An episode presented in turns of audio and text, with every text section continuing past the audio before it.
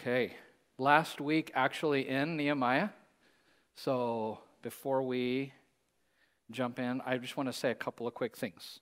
Um, number one, there's always some individuals, there are even some groups in our church that do Bible reading together every day, every day, every year. I mean, they do read and they discuss, and I have put together the Bible reading for next year for 2024. A number of people who are doing this have asked me, can we, can we get Jesus back? They'd like to get back in the New Testament because we spent two years in the Old, and this year's been a lot of time in the prophets, and they're not always easy to do. So we are back in the New Testament this year in a very unique way.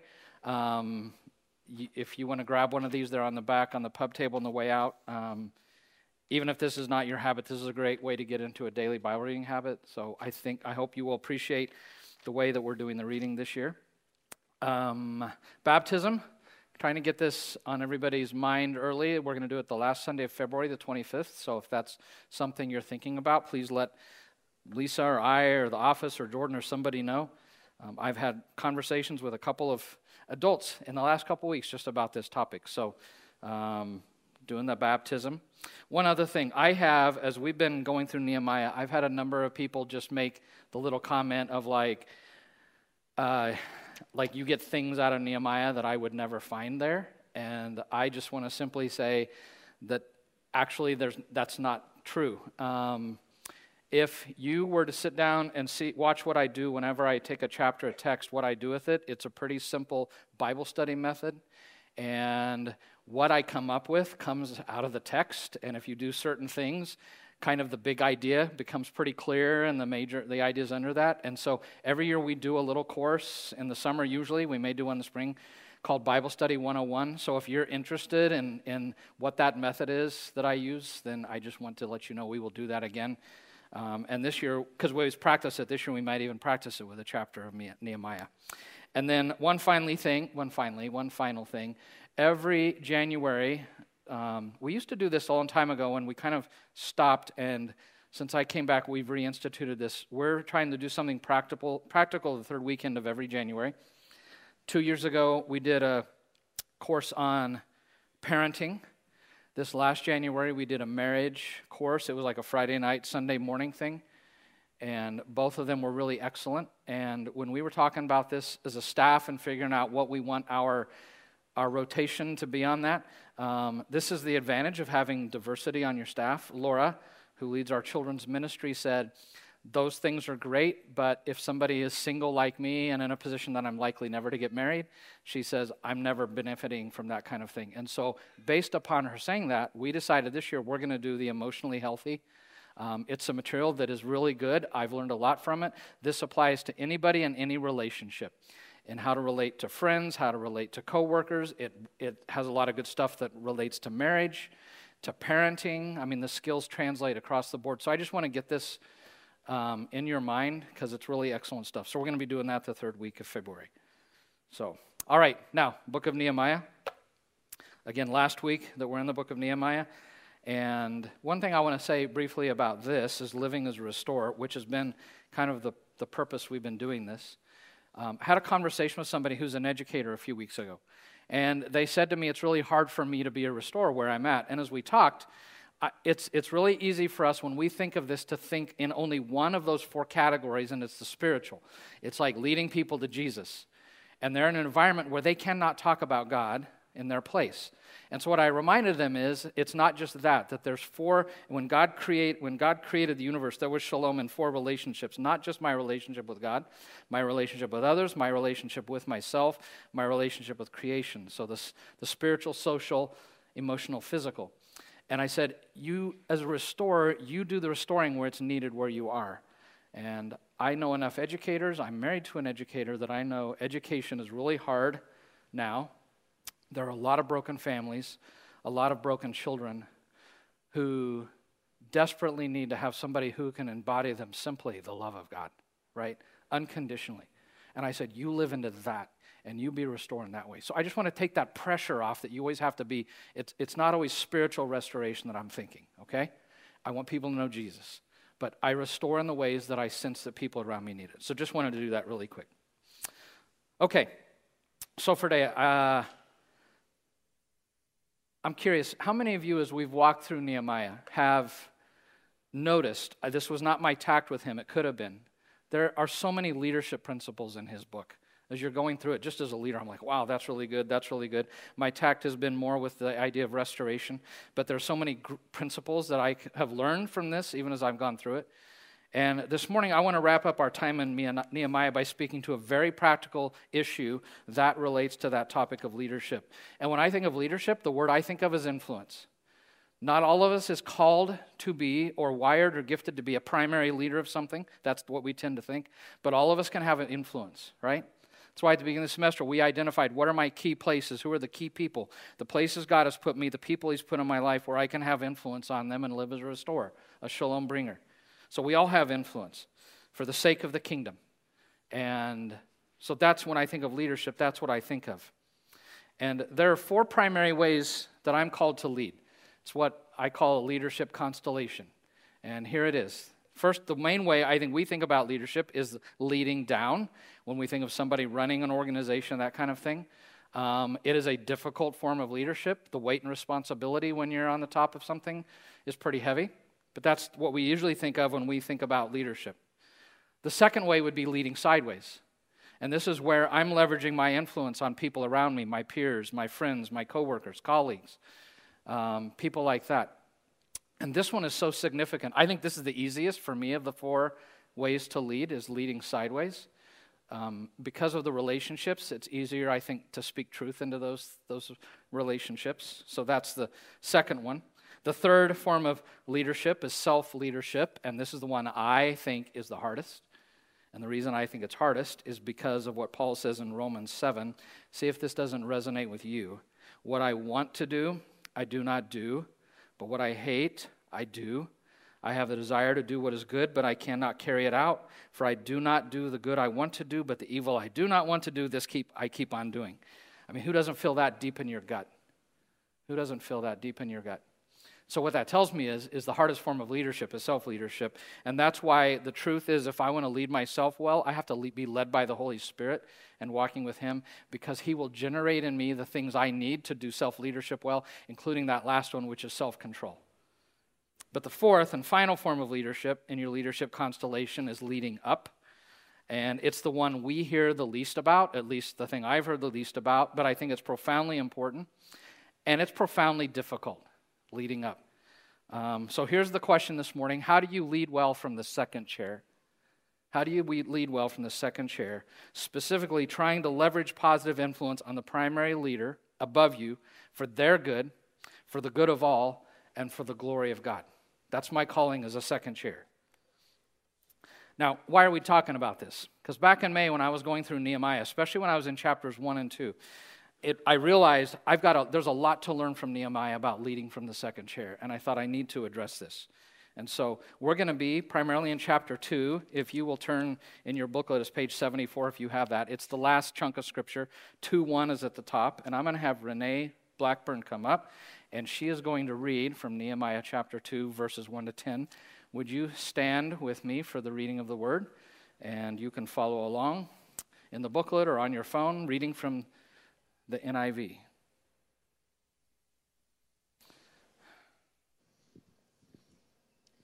Nehemiah 2 1 through 10.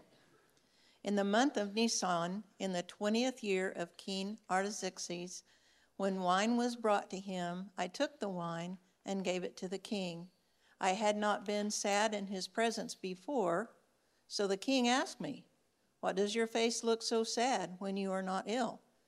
Then this this can be nothing but sadness of the heart. I was very afraid, but I said to the king, May the king live forever. Why should my face not look sad when the city where my ancestors were buried lies in ruins and its gates have been destroyed by fire? The king said to me, What is it that you want?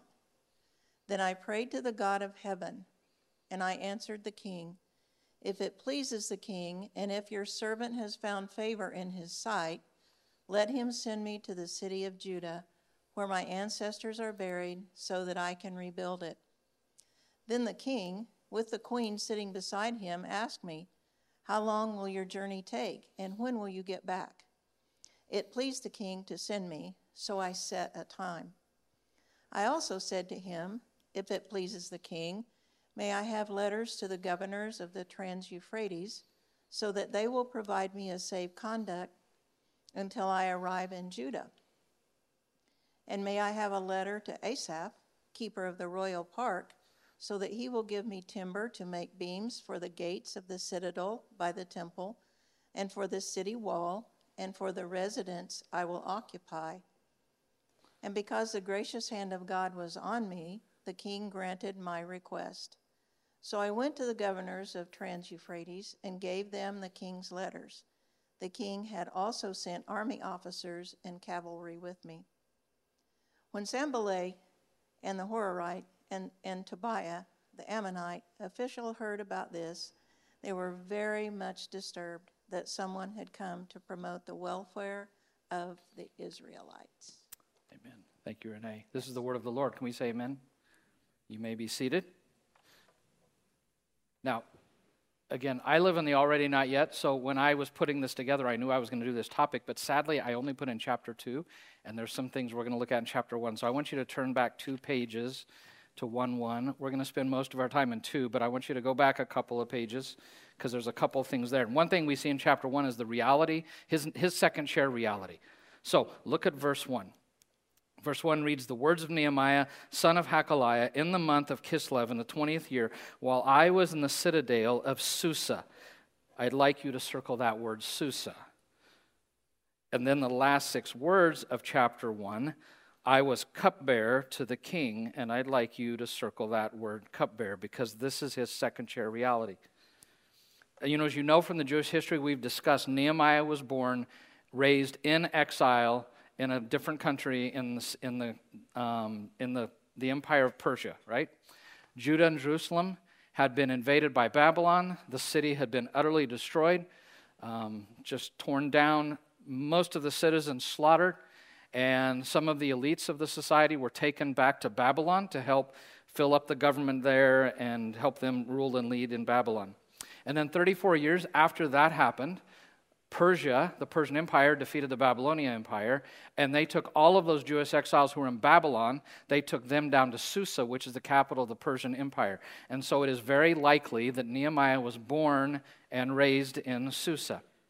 And what I want you to realize when it says that he's in Susa is part of what he's saying is, is he who was growing up as a believer in and a follower of Yahweh, the true and living God, the great I am. He was living in a culture where nobody other than the Jewish people, believed in Yahweh and followed him. So he was, he was in a culture that was radically against what he believed. And not only that, his first chair, his boss, was an unbeliever, did not believe in Yahweh. So I want to talk for a minute about Artaxerxes. Um, he was, Nehemiah was the second chair to Artaxerxes, who was the king of that empire. He was over that whole thing. And I want you to know this guy was a tyrant king, he was a dictator. Robert Greenleaf's book, Servant Leadership, had not been written at this time. That's the kind of person he was dealing with. This guy had absolute power, and we know from that famous saying that absolute power, what does it do? It corrupts, and absolute power corrupts absolutely. And Artaxerxes had been in power for 20 years before chapter 1. He would be in power for 20 more years after the events of chapter 1 and 2. Here is a relief archaeologists discovered of Artaxerxes after capturing the rebelling king of Egypt, had him taken back to Susa, where he personally and publicly executed him. Okay, that's the guy that Nehemiah was working for. How would you like to work for that guy? And not just working for that guy, but be his cupbearer. And do you remember in those days when kings had absolute power, the only way to get rid of a king, they didn't have elections every four years, right? The only way to get rid of him was to assassinate him. And the main way that people would do that back then, because it was really hard to get to them, is you would poison their drink or their food, and so the need for the cupbearer who would taste it or drink it ahead of time to make sure that um, everything the king ate and drank wouldn't kill him. So Nehemiah, in his position as second, chair, second chair, was actually the canary in the mine, right? If he dies after eating something, the king knows something's up, right? How would you like that job? And then finally, I want you to remember that he works for the guy who had made a decree about 10 years earlier that nobody could rebuild the walls of Jerusalem. Nobody. And it was, a, it was a decree of the Medes and Persians, which meant it was unrevocable, that nobody could change it. And then suddenly in chapter 1, God puts on Nehemiah's heart to go back and rebuild the walls. So, how would you like to sit in his second chair? How would you like to sit in that second chair? Talk about a tough second chair. I don't think any of us has a more difficult second chair position than Nehemiah had. And I think probably most of us, our second chair if we're in it or if we've been in one, was a cakewalk compared to him. So this morning, I want to share eight things that I learned from chapters one and two about living well as a second chair. And the first one is this the first thing a second chair must do is they, they really need to put first things first by walking closely with God. And that's really the theme of chapter one. We're not going to spend a lot of time looking at it, but if you remember, our first sermon was in chapter one. And what we see in chapter one is he did put first things first. He walked closely with God. He was a man of prayer, day and night praying. We saw that. He's a man of the word, how much the word is embedded in his prayer. He was a man committed to the fame of God. That's included in his prayer. And as we went through the book, did you not see how much Nehemiah's heart beat for his Lord? He walked with God. That was the first thing true about him. And if I'm going to be a second chair, that has to be true of me, right? That fruit of the Spirit that helps in self leadership, it really helps in all forms of leadership, especially in second chair leadership. And if I want to have the fruit of the Spirit, Jesus says in John 15, 5, I'm the vine, you're the branches. If you will abide in me and I abide in you, then you will bear much fruit. But without me, you can do nothing. So it's so essential that I'm walking with Him regularly. I'm in the Word with Him regularly. I'm communing with Him through the Word and prayer. I'm worshiping. I'm being living obediently. In the words of Matthew 6:33, I am seeking first the kingdom of God and His righteousness. That's the first thing that has to happen. So, as a second chair, keep your soul grounded in God and keep your identity rooted in Him, not in that position or the lack of position you have, but keep your identity rooted in Him. Second thing I learned that a second chair must do is they must trust God above all else. And I think the fact that Nehemiah leans so heavily into prayer, chapter one, but even here, when he prays before he talks and responds, shows that he did that, I think, because he trusted God implicitly, deeply. He trusted God very much. He knew that changing Artaxerxes' heart and his mind on this issue was humanly impossible, but he also knew that it was God possible and because of that, he was willing to leverage that trust in God into prayer. Um, look at verse 10 of chapter 1. Um, actually, it's verse 11. Sorry, down in verse 11. You will see his prayer in the last sentence above I was cupbearer to the king.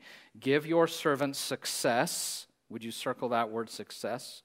Give your servant success today by granting him favor, circle favor, in the presence of this his man. That's his prayer, and that's what he's putting his trust in. He's like, God, I need you to give me success. In other words, I need you to give me an opportunity to talk to him about what you put in my heart, and I need your favor that he'll listen to me, that he'll respond positively. And when that opportunity came in chapter 2, verse 5, so flip back over to chapter, chapter 2, not foo, chapter 2, verse 5 says, If it pleases the king, and if your servant has found favor in his sight, circle that one there. If he has found favor in your sight, let him send me to the city in Judah where my ancestors are buried so I can rebuild it. And then verse 6, the very end of verse 6, it says, It pleased the king to send me. Circle pleased. And then down in verse 8, Nehemiah adds, Because the gracious hand of my God was on me the king granted my request. So God answered his prayer. He gave him the opportunity, he gave him the favor that he was asking for. Pretty cool, right? Pretty cool. And I want you to know his deep trust in God to me is not surprising. Last time we're going to be in chapter 1. Flip back two pages, back to chapter 1. Look at the God to whom he prayed. Verse 5. The very beginning of the prayer Lord, Yahweh, the great I am, the God of heaven, the great and awesome God. And then if you drop down to verse 10, kind of under the 10, by your great strength and your mighty hand. So he knew the God who he was talking to, that he was praying to Yahweh Tsabaoth, the great I am, who is the sovereign Lord of heaven's armies, that he was praying to El Shaddai, the Almighty God. That's who his trust was in, and that's who he was leaning in to help um, to lead him. And because of all of that, his belief in who God was, he was able to trust him. And all that tells me that Nehemiah knew that God was the heavy and not him. And that's why prayer was so important to him. He knew, he knew that God was the heavy. And so, like Nehemiah, I have to trust in God as a second chair, right? Proverbs 3, 5, and 6. I need to trust in the Lord with all of my heart, to not lean on my own understanding, that as I live in that position, that I acknowledge Him in all of my ways, knowing that He will direct my paths if I live that way. So I trust in Him. I trust in His character. I trust in His names and what that means about Him. And I trust that God is my heavy, that He's my heavy. And to me, as I thought about this, flowing directly out of that trust is the third thing, which is a second chair must be patient. Most scholars believe that Nehemiah had been in this position for years when we meet him in chapter 1, verse 1. And if you remember the prayer that he asked at the end of chapter 1 for God to give him favor and opportunity, that he asked God to give him, do you remember how many months it was that he had to wait before that reality happened? Who remembers from back then? Four months, right? Four months that he had to wait. Trusting God through and with that second chair relationship trusting that God would act through that. And I want to tell you, this is especially hard if you're a person with first chair wiring in a second chair. And Nehemiah was that, right? We learned last week he's a lion. This guy had bold, courageous leadership. Um, he had a first chair's heart and first chair's gifting, first chair gifting, but he's in a second chair. I mean, he's as we read the book, he's obviously a skilled leader. He knew that. I think Artaxerxes, Artaxerxes knew that. Um, because you can't hide those things. But I think Nehemiah knew and trusted that it was God who was the one that had him in the second chair. God was the one who had put him there. And so he had to trust God and to be patient with that, with what God was doing. And I have to do the same, right? So I just challenge you to hang in there, trust God with that second chair role. He knows what He is doing with your life. God has put you there because He actually wants to have impact on the first chair through you but he's also put you there in that second chair position because through that he wants to form you into the image of his son and sometimes you're formed better in a second chair position than a first chair position not always and he also may have you there for the amount of time he has you there because he's preparing you for future first chair leadership i don't know that he does and the best place to be formed for first chair leadership is in second chair uh, i'm sure you've heard it but you can't lead until you learn to follow so you have to be patient with that second chair role. Fourth thing I learned a second chair must do from Nehemiah is you've got to build a genuinely trusting relationship with the first chair. Um, I want to tell you something I've kept close to the vest about Artaxerxes. For four months, I've held on to this and haven't told you. Something really important. His father, Xerxes, was assassinated. And it was an inside job. It was somebody very close to him who killed him. It was the actual, the lead guard of his personal bodyguard who assassinated his dad. And so I want you to know Artaxerxes trusted no one. He trusted no one. But it's clear in the text that he implicitly trusted Nehemiah, implicitly trusted him. One, it was part of the position. The king had to trust him, right? The king had to. Because every time Artaxerxes took a sip of wine or took a bite, he was betting his life on Nehemiah's trustworthiness, right? that Nehemiah wasn't part of, part of poisoning in some way. But I think it's really clear as we've gone through the book of Nehemiah, and especially as we look at chapter 2, that his trust in Nehemiah went above and beyond that. Um, you know, knowing Nehemiah, what he's like, you just got to know he built trust in other ways. Because he was a man of integrity. We've seen that all through the book, right? He's a man of his word, he's consistent in all of his duties. Um, he's totally faithful to the king. If you look at, we're not going to read through this, but in chapter 2, verses 7 to 8, when the king finally says to him, I'm going to let you do this, he already has that prepared list of things that he needs on the trip. So he's a man of preparation, he's a man of detail. Artax, this is characteristic of his whole life. Artaxerxes has seen this. So I think he had built a very trusting relationship with Artaxerxes. And not just built trust, but I want to say I think he built a relationship with him, which is the key to trust, is you got to have a relationship that you show people that you care about them. And I think Nehemiah had clearly done that. And so when the opportunity came, that relationship building, it really paid off in spades. And here's how I know it look at verses 1 and 2 of chapter 2 with me. In the month of Nisan, in the 20th year of King Artaxerxes, when wine was brought for him, I took the wine and I gave it to the king. I had not been sad in his presence before, so the king asked me, Why does your face look so sad when you are not ill? This can be nothing but sadness of heart. And that verse ends with Nehemiah saying, I was very much afraid. And he was afraid for good reason because they had a law in the Persian Empire you could not appear before the king with anything but a smiling face, and he just violated that and you would be expelled from the court for good and possibly executed. That was the normal practice. But that's not what happens. What does, what does Artaxerxes do? Instead of throwing him out, he cares enough to notice his heart and to inquire about it. And what this shows me is there was a trusting relationship that was there. And those last that last sentence of verse 6, I think, is also profound. It reads, It pleased the king to send me. So I set a time. Circle that word pleased. It's really significant. It pleased the king to send him. I think the fact that he was pleased to give him that request showed him that he trusted him, that he respected him, and I think that there was a relational base in what was going on with them. Because being pleased to give something to somebody flows out of a genuine relationship. So Nehemiah clearly had the trust of the king. I think something that took him years and years and years to earn, but he had it. So, for what about me as a second chair? Um, I've got to work hard at building a trusting relationship, right? I've got to be consistent doing the small things I need to do to build the trust. Last week I talked about um, in vocation, when you're maybe in a place where you don't ultimately feel like you should be, that, that you can work on those skills that scale to every job humility, honesty, all of those things. I'm sure Nehemiah did all of that. And that just takes time and hard work. It doesn't come overnight. But he had proven trustworthy in all the small things. And, you know, our first chair should know that we genuinely care about them and that we care about what matters to them. So work hard at developing that trust. Fifth, second chair, first thing they must do is be respectful at all times. We saw this in week three in the way Nehemiah treated and specifically spoke to Artaxerxes. And just very briefly, it's the way he talks in chapter 2, especially verses 3, 4, and 7. So in, in verse 3, he says, May the king live forever. In verse 5, if it pleases the king. In verse 5, if your servant has found favor in his sight. Verse 5, let me, let him send me. Verse 7, if it pleases the king twice in verse 7 may I, may I.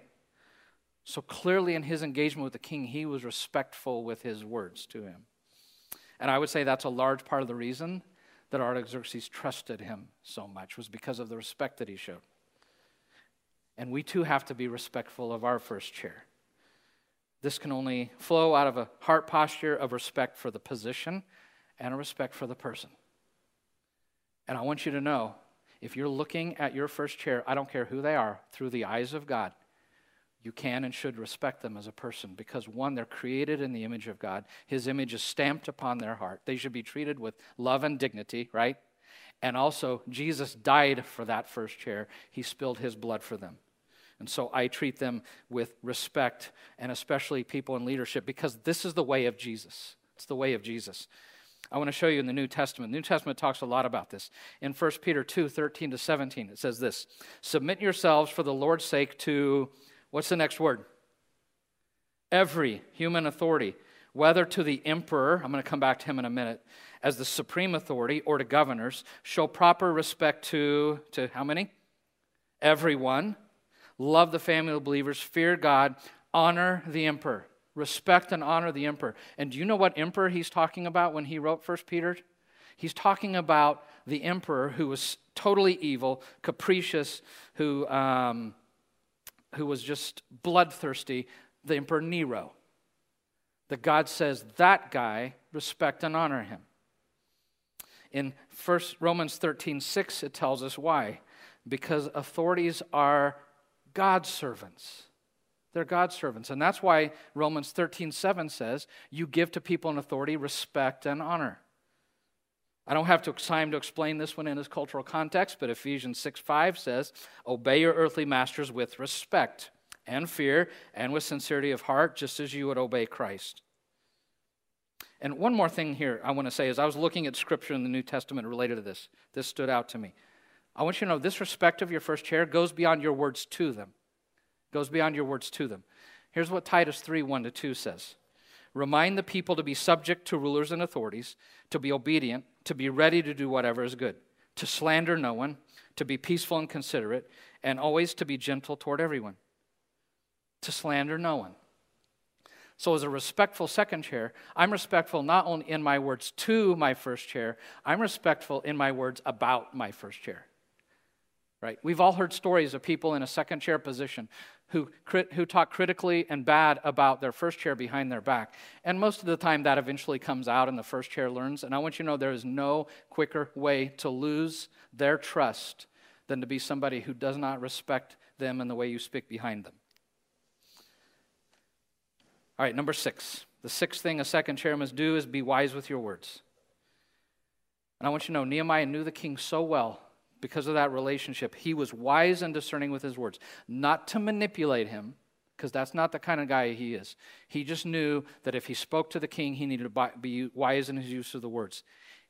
And this is going to go back to, I think, our third week. He was wise in what not to say, and he was wise in what to say to him. Look quickly, if you don't mind, at verse 3. I said to the king, May the king live forever. Why should my face not look sad when the city, circle that, I'm sure you'll remember this, the city. Then, where my ancestors are buried, underline that phrase, lies in ruins and its gates have been destroyed by fire. And then, if you go down to verse 5, where he says, I answered, if it pleases the king, and if your servant has found favor in his sight, let him send me to the city, circle the city, in Judah, where my ancestors are buried, so I can rebuild it. And do you remember when I shared that day a couple of things? Artaxerxes' history with Jerusalem was not good. And Nehemiah knew him intimately and well enough to know I'm not going to say Jerusalem, I'm just going to say the city. Okay, wise use of words. So he knew what not to say, and he knew what to say. He talked about, reference where my ancestors are buried twice. And if you remember in there in that Middle Eastern culture, your ancestors and where they buried was huge, but especially to the Persians and especially the Persian kings. Remember, they obsessed about their burial. This is the tomb of three Persian kings that's still down in Iran today. The middle tomb is the one that belongs to Artaxerxes. What I didn't show you last time I showed this picture to you three months ago is that's the relief of Artaxerxes that's actually up there by his particular tomb. Okay, that's how much this thing of being where your ancestors buried mattered to them, and he knew that. So he's not speaking manipulative to him. He just knows his heart and his heart language, and he's trying to speak to him in that kind of way. And that's what we have to do as a second chair. I've got to be intentional in the way I speak to my first chair. Um, it's got to be the same with me. And to do that, you've got to know them, right? You've got to know them. You've got to know their likes and their dislikes. You've got to know what they value and their core values. You've got to know, to, to a sense, maybe some of the pains or things in their own life. And the only way to do that is to get to know them deeply. And that's why, do you remember a couple months ago, I said, I recommended, I asked everybody, somebody on your list, that sounds really whacked, I know, list, like a project. Somebody, let me put it this way somebody a place God has put me and three or four crucial people. I feel like God gave me to influence them and to bless them and to bring shalom to them and be restorer, right? That I said, take one of those people and say, I would love to have coffee with you next week. I would love to hear your story. So think about doing that with your first chair. You'll probably learn a lot about them. Seventh thing a first chair must do is you must truly serve your first chair. Truly serve your first chair. Look at how Nehemiah saw himself in relation to the king. Verse 5. And I answered the king, if it pleases the king, and if your servant, would you circle that word servant, has found favor in his sight. And I don't think Nehemiah is just meaning this as a position. Again, knowing his whole leadership all through the book is a servant leadership, right? So he saw himself as a servant. That's how he saw himself. Even in chapter 1, five times he calls himself a servant of God, so he understood where he stood in the universe, okay? Um, and here's how I know it's more than that. Look at verse 3. The first thing he said to the king about his burden and his desire is this I said to the king, May the king live forever. And again, I don't think those words are just purely polite words that you say to the king and Artaxerxes. I think that Nehemiah was expressing his heart as a servant. I think he was being crystal clear. I'm not interested in your position. I'm not interested in usurping you off the throne, stealing your authority. I'm not trying to take over what you're doing. So may you live forever in your chair. That's great. But here's what I would like to ask for He left no room for misinterpretation. He spoke in ways that were very non threatening to Artaxerxes and that were not self promoting. And I think we have to be the same, right? We have to be servant hearted when we're living a second chair. Taking seriously the words of Jesus in Matthew 10, 20, 26, where he said, If you want to be great in my kingdom, you have to be the servant of all. So I take that posture of servanthood and I desire to invest in my church, my first chair. I invest to, to not just honor them, but I want to seek their best interests. And then to me, the overflow of that servant posture leads me to that eighth and final thing a second chair must do, which is serve your first chair sacrificially. We know Nehemiah did that simply by virtue of his position. It was built into his role as a cupbearer to the king, right? That he was willing to sacrifice himself to the king for years, every day, he literally laid his life down for his king because he never knew what was in the food that he was eating or the wine that he was drinking, right? So you have to be somebody sacrificial to do that. And the same is true for me as a second chair. So, you know, the question is does my first chair know that I care about them? And that I approach them as a servant, but not only that, I am willing to sacrifice for them. I'm willing to take my agenda and the things I'm wanting, maybe. Not that I don't want to share them because I have to influence up, but I'm willing to lay those aside for the priorities, the things they have, and how the direction they see things going, right? So it's that question Am I willing to sacrifice for them and protect them? Because that's what Nehemiah did with Artaxerxes. I love, I've said this so much, I love Nehemiah he embodied not just to me what it means to be a leader and influencer in the first chair, he shows me what it's like to live in the second chair. Um, and I want you to know, we don't know what happened to Artaxerxes, but Artaxerxes knew he worshiped Yahweh. Can you imagine the spiritual influence he had on him? And wherever you are in a second chair, can you imagine the spiritual influence that you might have on your first chair if you live well in that role? If you live and serve in the right kind of ways?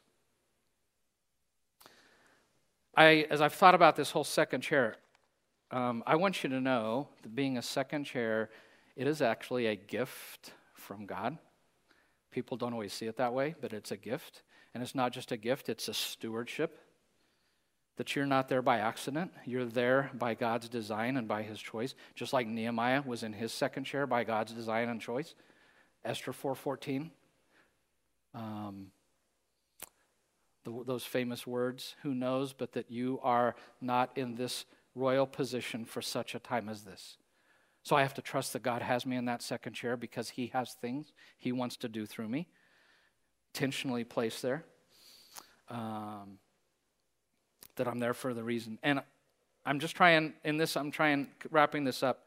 I just want you to know it's a significant role, it is a critical role the probably more than most people as a second chair, you can have major influence. You can have major influence on your first chair.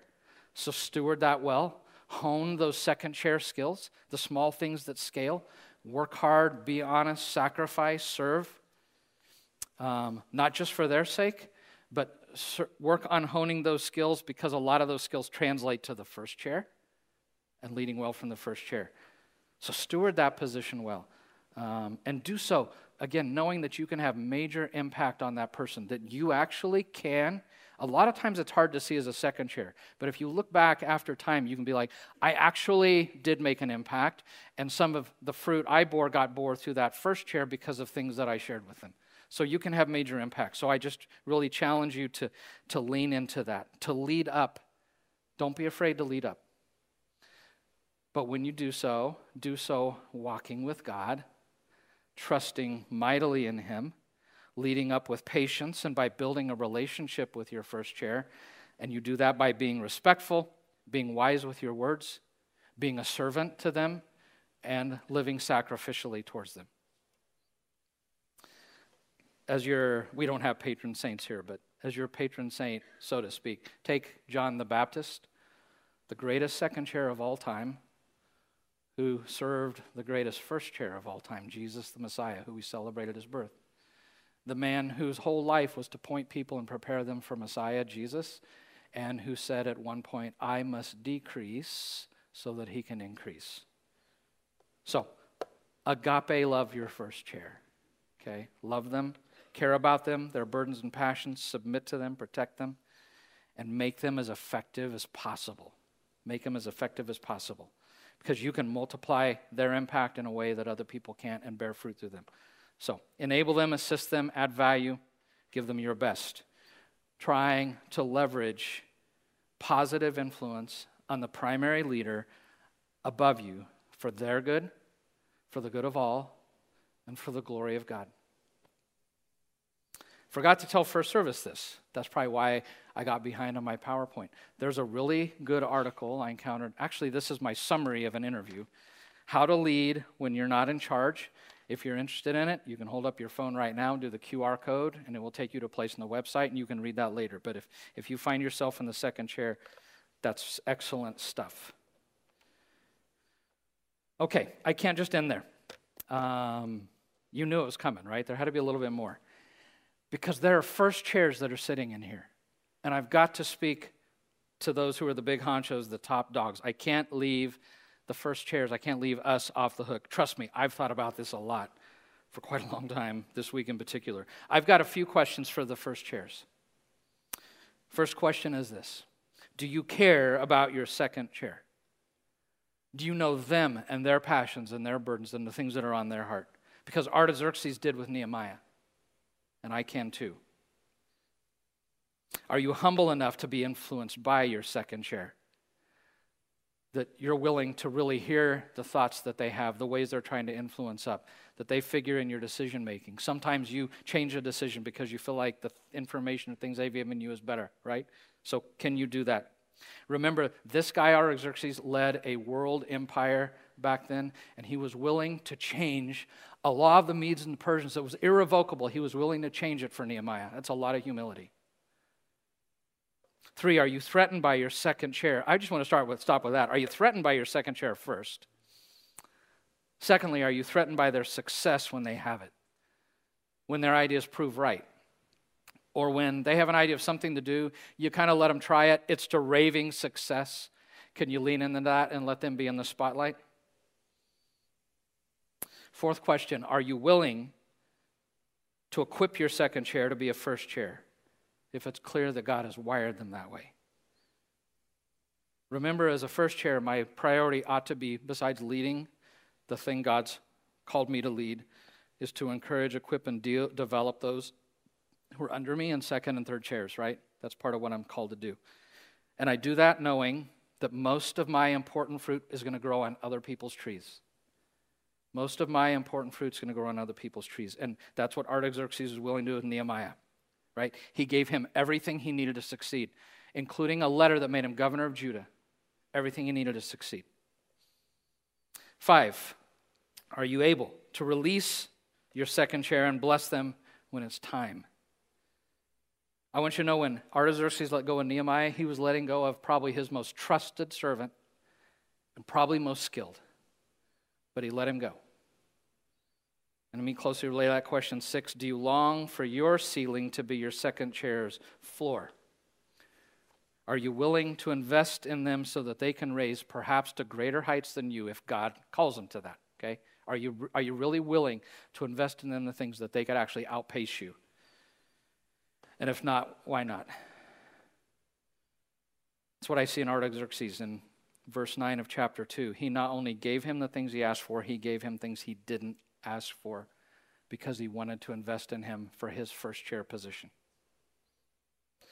And then as I've thought about this just really quickly, I just thought, what are, what are important steward first chair characteristics, qualities? One, it requires a steward's heart that I don't see myself as the owner of the company or the owner of those people, right?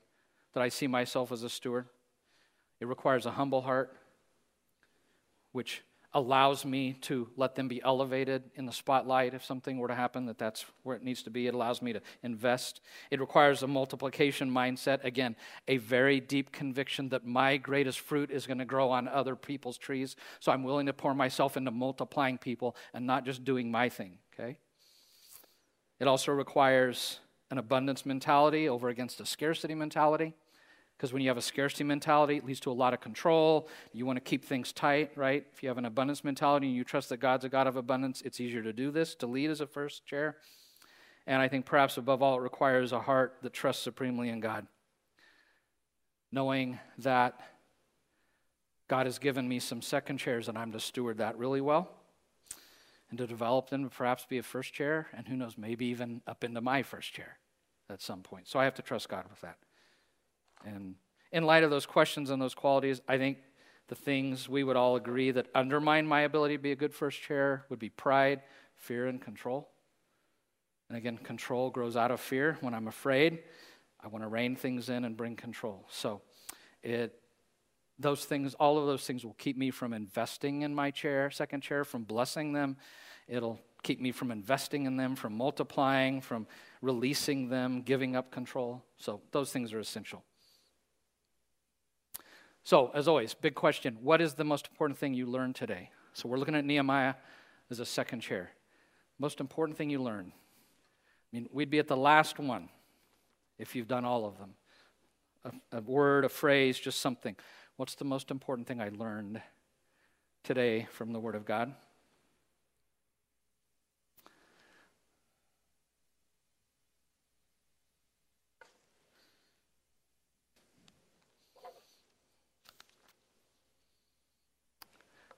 More importantly, what's God speaking to my heart today? How did God grab me, tap me on the shoulder, nudge me? A word, a phrase, something.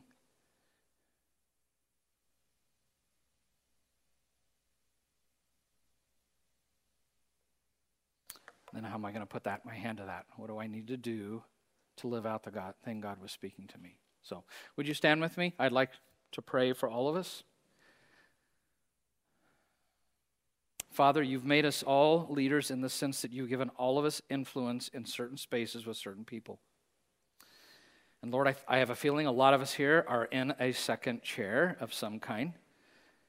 I pray that you would help us to walk closely with you so that the traits that we see in Nehemiah, those things could flow out of us and that we could serve and love our first chair well. Lord, I know there are first chairs in here. I see some of them. I know you know them, and I pray that they would also lead well down, that you would help build into them the qualities that they need, that they would walk with you so that your fruit, the fruit of your spirit, would flow through them.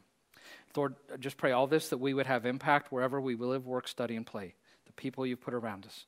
We want to influence. Help us to do it and to do it well. And we pray in the name of Jesus, the supreme servant leader who gave his life. We pray in his name. Amen. All right, 12. You're sent to live as a restorer.